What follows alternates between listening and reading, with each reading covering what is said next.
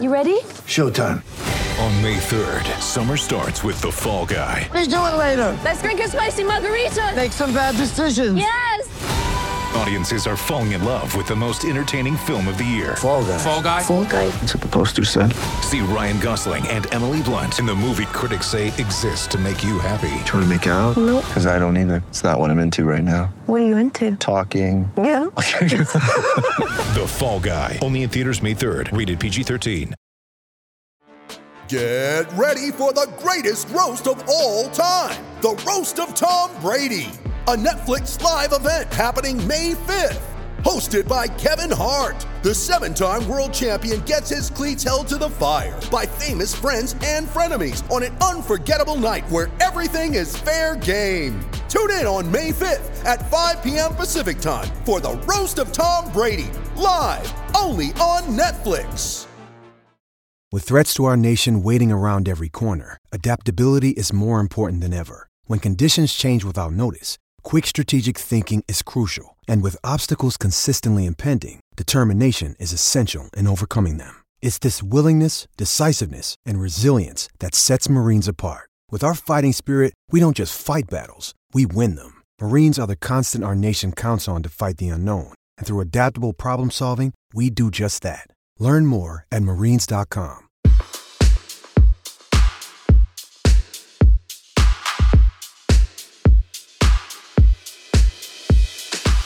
find myself for three years losing a couple hundred thousand dollars. You know, I was looking at where I was and seeing a lot of the money that I'd made early on in my career start to slip away. And then you start to make decisions and wonder, you know, do I need to cut back with what I'm spending? But then you're running the risk of not being as professional because you don't have that sort of daily commitment of people who are on you. And that's when a lot of the self doubt starts to kind of creep in because you don't you don't really know where you're at or where you can be and what the future holds.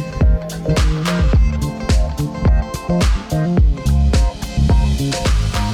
everyone, Jon Wertheim here. It's this week's Sports Illustrated slash Tennis Channel Tennis Podcast Beyond the Baseline. Today's guest, Ryan Harrison, fresh from winning his first ATP title that came in Memphis over the weekend. He now is a career high ranking number 43, and if you look at his points to defend, there ain't much. So that number threatens to get uh, ever higher. Ryan uh, talks a bit about his career. Of course, broke through as a teenager, had a couple of rough years in the middle, and now in his mid 20s seems to have found traction again. Always uh, one of the more analytical players, good guy to talk to.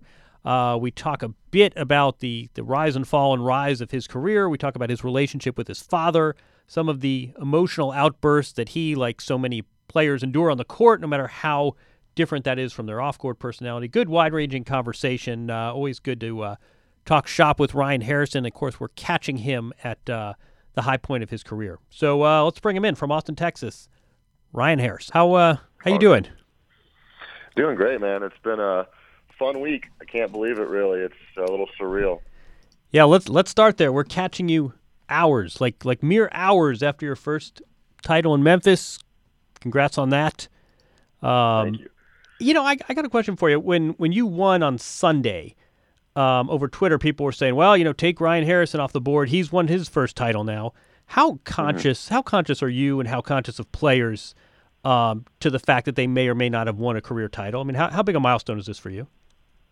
Well, I mean, obviously, it's something I've wanted to achieve my whole career, but having never made a final, I, I didn't really have the, you know, I haven't won one sort of jitters or mental block. Um, actually, that mental block was more for me in the semifinals because I'd lost in seven consecutive semifinals or something like that. So once I got through the semis, that sort of uh, pressure was off, but there was the whole pressure about playing in your first final and wanting to win after that. It felt different. You were you were nervous going out there even after the semis. Oh yeah, I mean, there was I don't know ten or twelve times before the match that you start thinking about it and kind of playing it out in your head, and then starting to think, what if I win? And all the people that you know will be following and watching and supporting, and you get a little emotional starting to think about it and how awesome it would be and how much you want it. But then you start trying to get back in the moment and get back in your preparation because uh, certainly won't happen if you're not ready to play. Do you know the players out there that, that haven't haven't won titles? I mean, if I if I give you a name, do you know? Oh yeah, he won Metz in 2013. Uh, I mean, do I'm people pretty know? good about knowing most of it. I mean, I think that there's one player who's probably the most historic player and one of the best players who's never won a title that people know about. But uh, I know that there's a few guys who are really good players that haven't won titles before. Is he French? He's French and got a great backhand. I'll, I'll be the bad guy. We're, we're talking about Julien Yeah. ben, Benneteau, right? Yeah, he's made quite a few finals too. I mean, he's. I think it rather than it being a kind of a knock on him not winning a title, I think it's a testament to how great the rest of his career has been because he's truly a fantastic player. Yeah, that that's a good point. People were saying to me, they said, I said, well, who's the best player not to have won a title now? And people were hmm. saying like, oh, it's it's Taylor Fritz, and I'm like, Taylor Fritz, he's like a teenager, and then you realize that it's it's probably as much a function of how highly people regard you as a player than uh, than, than anything about your shortcomings. But um, Yeah, well, tennis the tennis world is kind of always uh, what's happened lately sort of atmosphere. So I'm sure people remember how well Fritz has been playing over the last little while. But Benneteau being in his 30s now and having an amazing career for most of the last decade, um, I would put him in the top category there. did you learn that the hard way? Yeah, definitely. You know, I mean, I talked about it a little bit post match, um, but you know, when you come on the scene early, like I did, and you know, some of these guys like Taylor and Frances and Reilly and Michael Mmoh and a lot of these guys, Jared Donaldson, have, um, you know, you're always going to reach some sort of plateau at some point in time, whether that happens when you're 100 or 70 or 50. It's just hard to be on a you know one way straight straight thing, um, one way straight path up. You're going to have some sort of setbacks, but um, for me, I just didn't handle the setback as well as I could have. Um, it took me a little longer to figure out, but I guess that's why I, I'm fortunate. I got a good jump on it because now I'm still 24 and, and have some room to work up. We keep saying this. There, there was an announcement today that uh, Federer had committed to Basel today through 2019. So when you can when you can play into your deep into your 30s, um, you know you're, you're probably less upset when you're 21, 22, and, and you hit those rough patches. What, what do you mean when you say you didn't handle as well as you could have? You know, for me, when I hit that first plateau, and every point in my career had always been uh, going up from you know the junior days when you're getting older and bigger and faster and stronger. You're always improving, and then you start the uh, the professional tour on the futures and challengers, and you kind of work your way up each sort of step along the way. And then um, you know when everything's new, you're not feeling a whole lot of pressure because you're just kind of swinging out and playing your game and not really dealing with so much. Uh, pressure on yourself really because everything's just looking up. But uh, when I hit that first sort of setback when I got to 40 in the world, and then the previous summer where I had played into I guess the semifinals and uh, couple later rounds in the U.S. Open Series, and then my ranking went from 45 or so on down to 60 and then 80. Um, rather than just a calming sort of keep working feeling around me, I, I, I had some panic, and that sort of led to a lack of emotional control and and all of that sort of pressure and that expectation that I was putting on myself was one of the things that led to me not being able to control my emotions out there. Um, I don't think it was ever a talent thing. I think that I have the ability to to keep moving forward and to keep going on up from here. So the emotional side of things was definitely what led to the way that things played out for a while. I, I was going to ease into this, but uh, but you went there, so let's let's stay there. Um, give, give us a sense. I mean, w- one of the reasons that um, I, I've always enjoyed talking to you is you have a real sort of analytical, rational approach to uh, to tennis. I mean, I, I don't I don't you sit there on Tennis Channel or in the interview, you're, you're not you don't come across as an emotional guy. You come across as a thoughtful guy who's really gi- given a lot of uh, of time and attention to this. It's it's for all in the third set. I mean, what what is the conversation you're having in your head when you're not buoyant with confidence?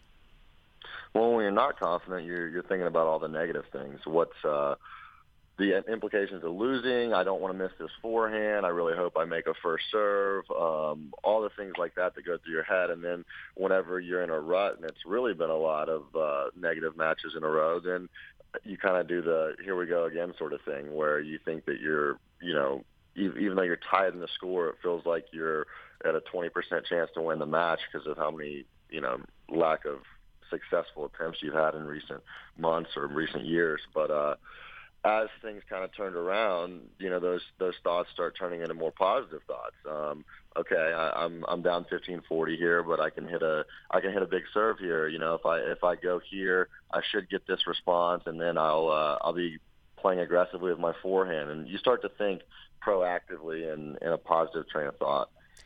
Is there a way to turn that around inorganically? I mean, the obvious solution well, is you know, uh, win win matches, right? But uh, yeah, win matches. But you know, for me, I had to hit rock bottom and just kind of decide if I even wanted to continue playing in 2016. Um, after Wimbledon, I was telling everybody around me that I needed needed a break. It just it had been too many years and too many matches and tournaments in a row where it wasn't just that I was losing. It was just that I was coming off the court after losing and feeling like I hadn't gotten any better with each match and tournament. I wasn't getting closer to my dreams. If anything, I was getting farther away. And um, the negative feeling was so overwhelming that I felt like, you know, I was underachieving every time I stepped on the court. Um, that's not a good feeling. For as much as I love tennis, for as much as you love anything, if you feel like you're kind of failing day in and day out, it's it's hard, you know, especially – when you have a persistent mindset like mine and you just tell yourself for the better part of three years that it's going to continue to turn around if you stay if you stay aggressive or stay um, disciplined with your work ethic. But for me, I couldn't change my mind in the way that I was uh, thinking out there, and that never allowed me to free up. I I can imagine uh, your success this year. I mean, just to, to level set, you start, started outside the top 100. Now you're at uh, 43 and you're not defending much. I mean, imagine your success this year is all the more gratifying given where you've been. Yeah, definitely. I mean, that's kind of why it's been so special and why I was so overwhelmed with emotions. Um, just to think that I've turned it around and kind of gotten things going the way it, it's been going the last six or seven months has been so special. Um, I'm so appreciative for all the people around me who kind of gave me that little push and always have given me that sort of confidence, even when I didn't really see it myself. Um, you know, the last uh, I remember I remember joking around last summer after I lost at Wimbledon, going, "All right, well, when does football season start? I've always been able to throw a good football. Maybe they'll let me play at college somewhere." But in a half joking way, you know, you don't really want to ever be saying that sort of thing as a as a professional athlete because uh, kind of means you've lost a little bit of belief in yourself. And when I was saying that to family and friends, I had so many people around me who were quickly able to snap me back into the persistent, resilient mindset that's always been my MO. So I'm just really lucky to have those people around me. I, I don't know if it's it's the, the lack of a guaranteed contract or the fact that you know everyone but one person is leaving a tournament on a losing streak, but I, feel like you don't have that in other sports. I don't think there are a lot of baseball players that go through a slump and they may be upset and they may be looking to change their routine, but I don't think too many of them are saying, uh, "Boy, I wonder if being an electrician wasn't the way to go." I mean, I, I don't think you have these existential issues in uh, in too many other sports. Yeah, well, I mean, for me, as as well as I did at a young age, I was um, fortunate to make some money early on in my career. But then, whenever you spend three years playing predominantly at the challenger level, and you're still trying to make the commitment from a coaching and training standpoint of someone who's on the tour, which means I'm paying out a couple hundred thousand dollars in salaries to staff and coaches and training and therapy every year. Well, I find myself for three years losing a couple hundred thousand dollars. Now, that doesn't happen to everybody on the Challenger Tour because not everybody travels with a coach every week or a physio and that sort of thing. But you know, I was looking at uh, at where I was and seeing a lot of the money that I'd made early on in my career start to slip away, and then uh, you start to make decisions and wonder, you know, do I need to cut back with what I'm spending? But then you're running the risk of not being as professional because you don't have that sort of daily uh, commitment of people who are on you, and that's when a lot of the self doubt starts to kind of creep in because you don't you don't really know where you're at or where you can be. And um, what the future holds. Where, where, are you with your staffing? One reason one reason I ask you that is because according to Wikipedia, you're currently being coached by Brad Gilbert, um, but uh, and and Jay Berger. But um, I mean, I think that's a really interesting point. That on the one hand, you may want to cut some corners, but at the same time, it's it's your career. You don't want to go out there with, you know, feeling as though uh, you, you didn't do everything in your power to win and succeed. But where yeah, where are you with staffing? A, that's a big struggle. This balance, you mean, between do mm-hmm. I really need to fly first class and have a physio with me? Yeah, exactly. I mean, a lot of guys, especially on the challenger circuit, deal with that sort of thing because you don't know how much you're going to make each week because the first round prize money is like eight hundred dollars. Right. But if you lose first round and you spent a grand to get there, well, you're in the red. So that's um, not a good feeling, especially as you start to pile on coaches' fees and coaches' hotels and all of those things. But you know that when you're at the challengers and you're trying to develop into becoming a tour player, but all the tour players already have that sort of day in day out commitment. It's especially hard because you're dealing with uh, yourself playing a lesser level and having less resources, and uh, that's that's where it makes it tough. But for my personal situation, um, you know, my dad's always been someone who's been involved. Um, frankly speaking, in recent years, I guess in the last year or so, we've started to been able to figure out the dynamic in which he can best help me because there was times where his personality being almost identical to mine, even though we both had the best intentions, we weren't able to cooperatively work together. So the recent years have seen us uh, start to develop into figuring it out more, and the last seven or eight months have really been as good as it could have gone. Um, I've got Peter Lucassen, who's part time with the USTA, who helps me out on the traveling side. Um, Peter doesn't do every single week, so we also hired David Sanguinetti, who is uh, a former player and someone who can kind of bring a lot of experience to the team and and be involved as much as possible. But uh, you know, my dad is not someone who travels full time. He travels with my brother when my brother's playing, and I get to see him a little bit, but not every week. So uh, my traveling team consists of David and Peter. Gotcha. And we, we should add your your dad has a background in tennis and Yeah. played played at a high level, and I think he, he had he had some points, didn't he? Yeah, I mean, he he played on the ATP tour. Um, you know, he could have. I'm sure he should have gotten a lot higher than his ranking reflects because he didn't really have the luxury of a whole lot of financial uh, support after college. So he played some satellites and things like that. But he's a, you know, he's always been a high performance coach. He works at uh, IMG Bollettieri's. He works with the top group of guys and girls there. Um, he works a lot with Heather Watson. Heather Watson, he yeah. coaches Madison Brengle. Um, you know, Brengle had that huge win over Serena in Auckland, and she was there alone. But the person who was putting the day in and day out work with her in uh, in the off season was my dad. You know, feeding her balls every day. So he's definitely um, behind the scenes worked with tons of players and numerous different players who have gone through the academy have always uh, talked and spoken so highly of my dad. So that's not just me. I mean, I can I can tell you all the things he's done for me, but everybody knows that he's always been willing to give and give and give to anybody really who comes through there. I love this line. I got, I got to find it real quick. But I, I love a line on your dad that, that at one point was on your bio. That uh, Mhm. at, at age 11, Ryan entered the Shreveport City Championships and reached the final where he lost to his dad. Yeah, it was De-. Details. Put a beat down on me. I was gonna say he's got an 11 year old son on the other side of the net, and he's uh, what was remember the score? Uh, six one six three or yeah something Yeah, like that. he He, gave- you a couple he of put games. A, he put a beating on me pretty good. There's a lesson to be learned, son. Yeah, well, he was uh, not going to let me win that in front of hundreds of people. you know, it, it would have been nice to have uh, me win that match, but I know that uh, for him, having me reach the finals and lose to him was about as good as it could have gone. No, I was just I was just thinking the Shre- Shreveport's uh, that's not terribly far from Memphis. Did you have a you have a big crew there? Yeah, big crew came up. We had probably 20 or 30 family and close friends that drove in.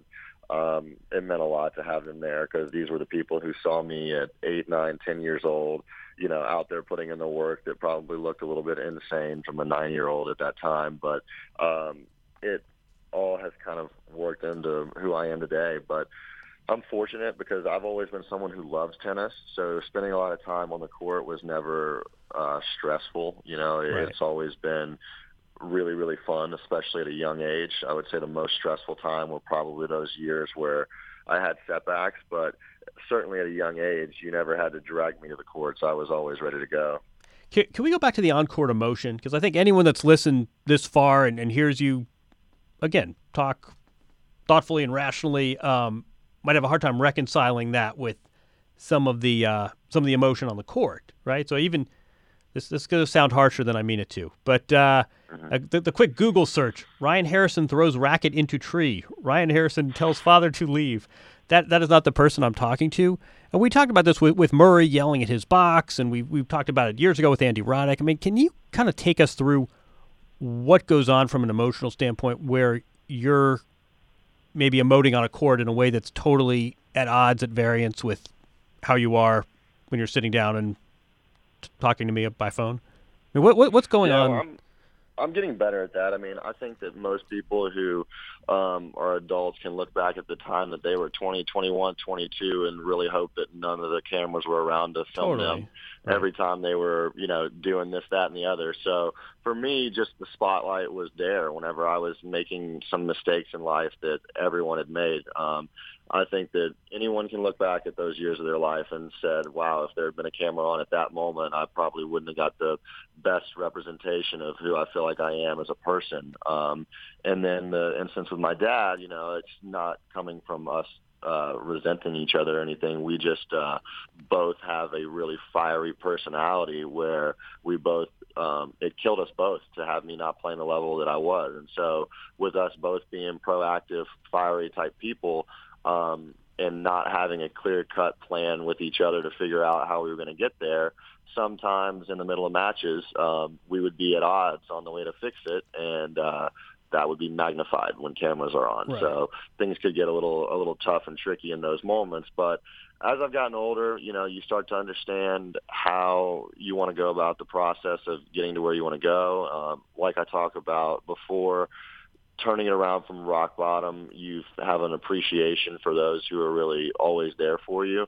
And um, now, you know, all those emotions coming together at the end of Memphis, you know, if you spend your entire life dreaming of something and then you feel like it's within reach and then it's all of a sudden not, whenever it finally feels like it is again, it, it's a really overwhelming moment.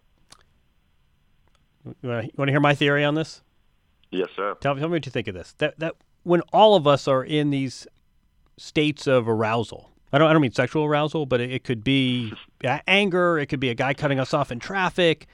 Um, you know, when you're in competition and it's a one-on-one sport, you have this like turbo level of arousal, and that really changes our decision-making processes. And that most of us can't can't imagine. I mean, we we get cut off, or our kids get tripped in a soccer game, and we're ready to fight the guy. Mm-hmm. What tennis players go through in an individual sport is, is that to an exponential level.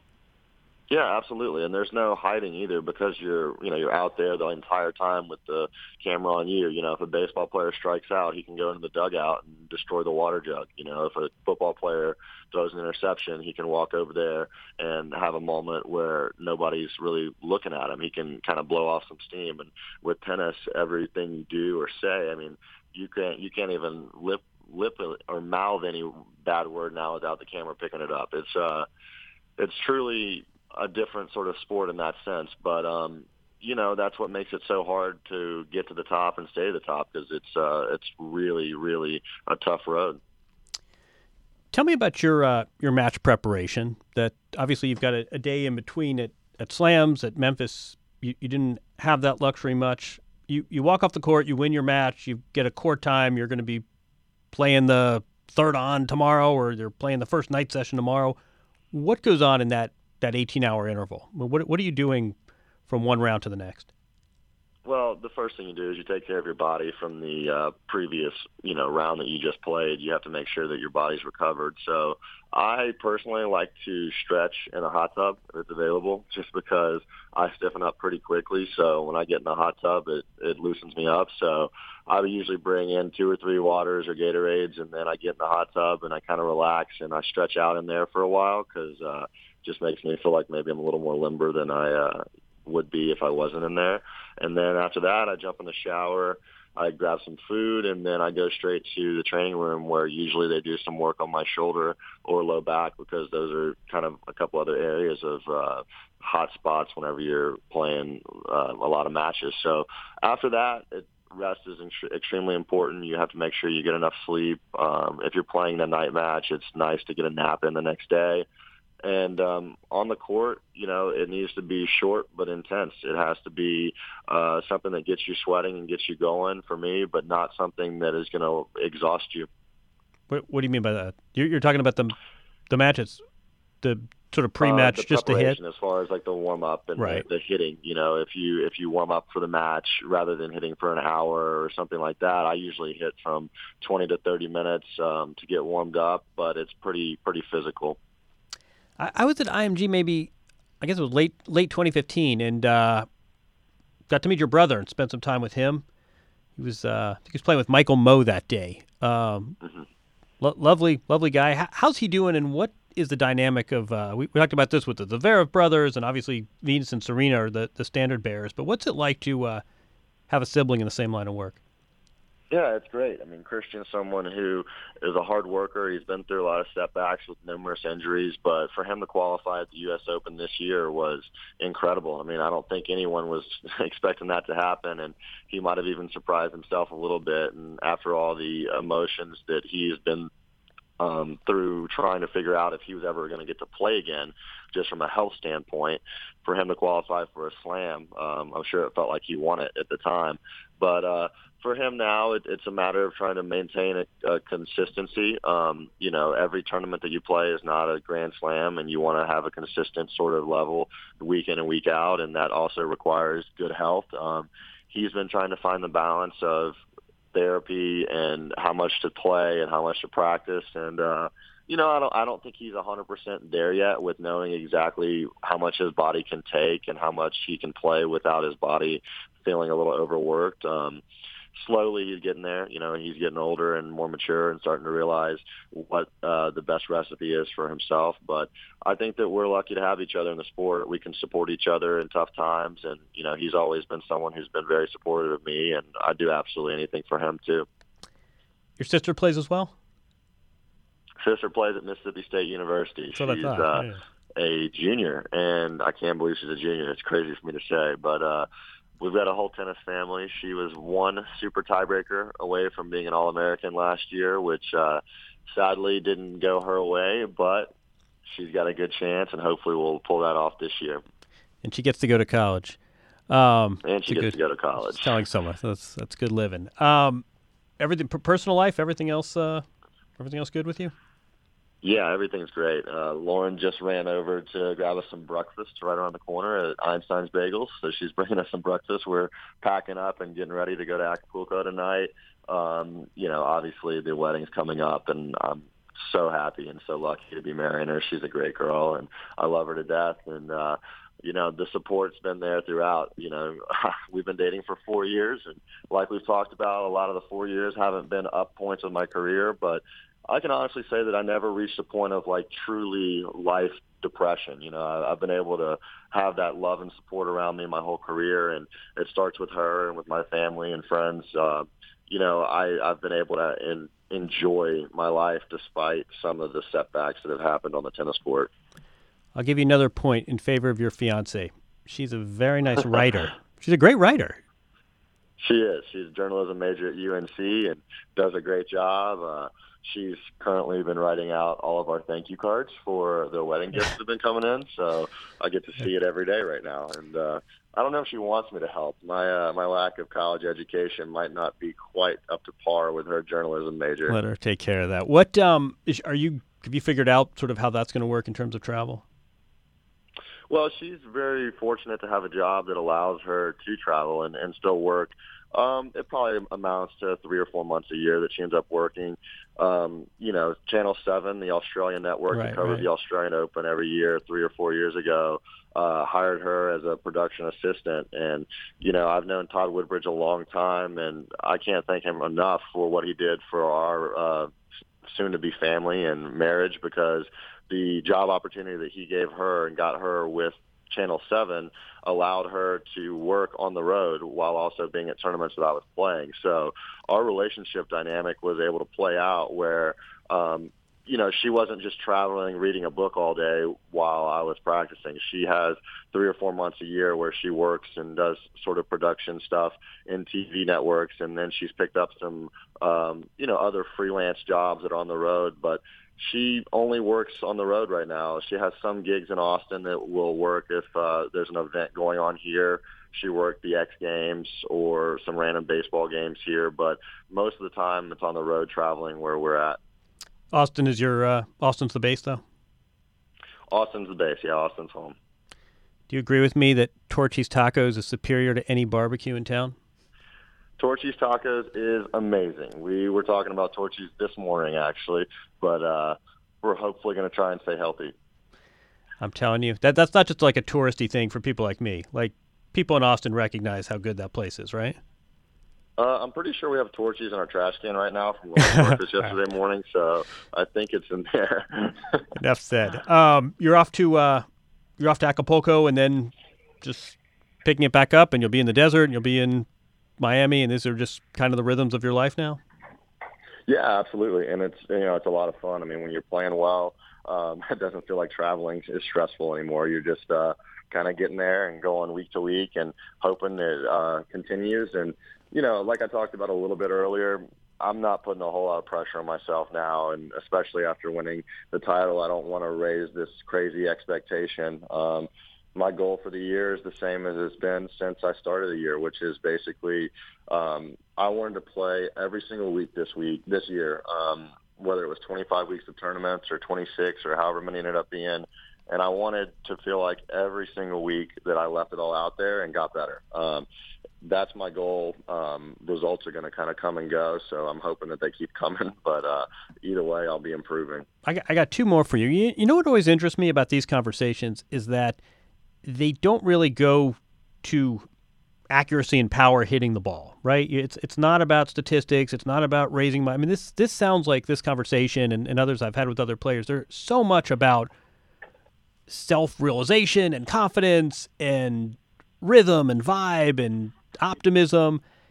It, it doesn't really come down to a conversation about hitting spots with serves and working on break games won and backhand returns. Do, do you see tennis analytically as well? I mean, are you looking at match seats, or are you saying, "Listen, I wish I could add two more miles to my wide serve to the deuce court," or is this really stay in the realm of I just need to stay positive and stay confident? It, it just depends on where you're at. Did that make know, sense, by the way? Did that, did that question make sense?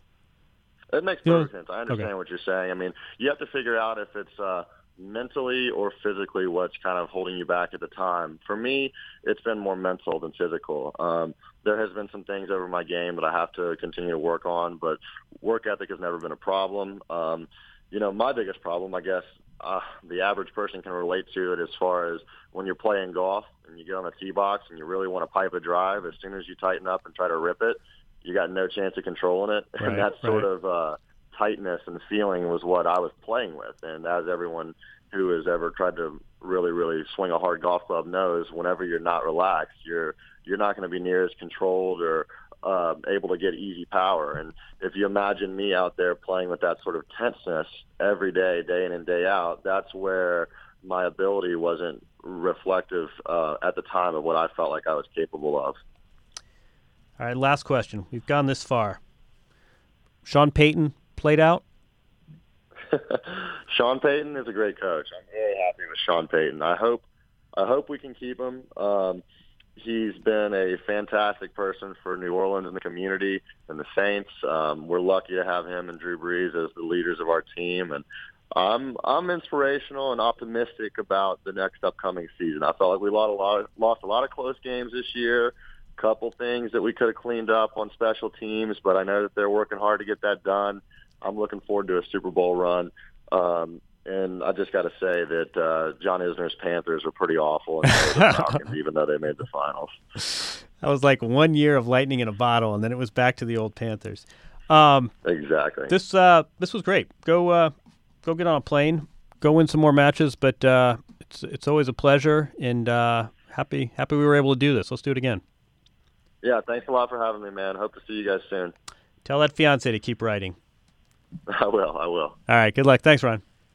Thanks. Bye bye. All right, that does it for this week. Good talk. That was Ryan Harrison. Really enjoyed that. Always uh, a pleasure talking to him, and uh, appreciate the uh, the candor. We would expect nothing less from uh, from a Texan. That was Ryan Harrison. I'm Jon Wertheim. The producer, as always, is Jamie Lisanti. Thanks everyone for listening. Feel free to keep the suggestions coming. I'm on the road next week, but we'll try to do one of these in advance, and then we'll be in the desert in Indian Wells. So thanks for listening. That's this week's Sports Illustrated Tennis Channel Tennis Podcast. Ryan Harrison was a terrific guest. We'll do another one in seven days. Have a good week.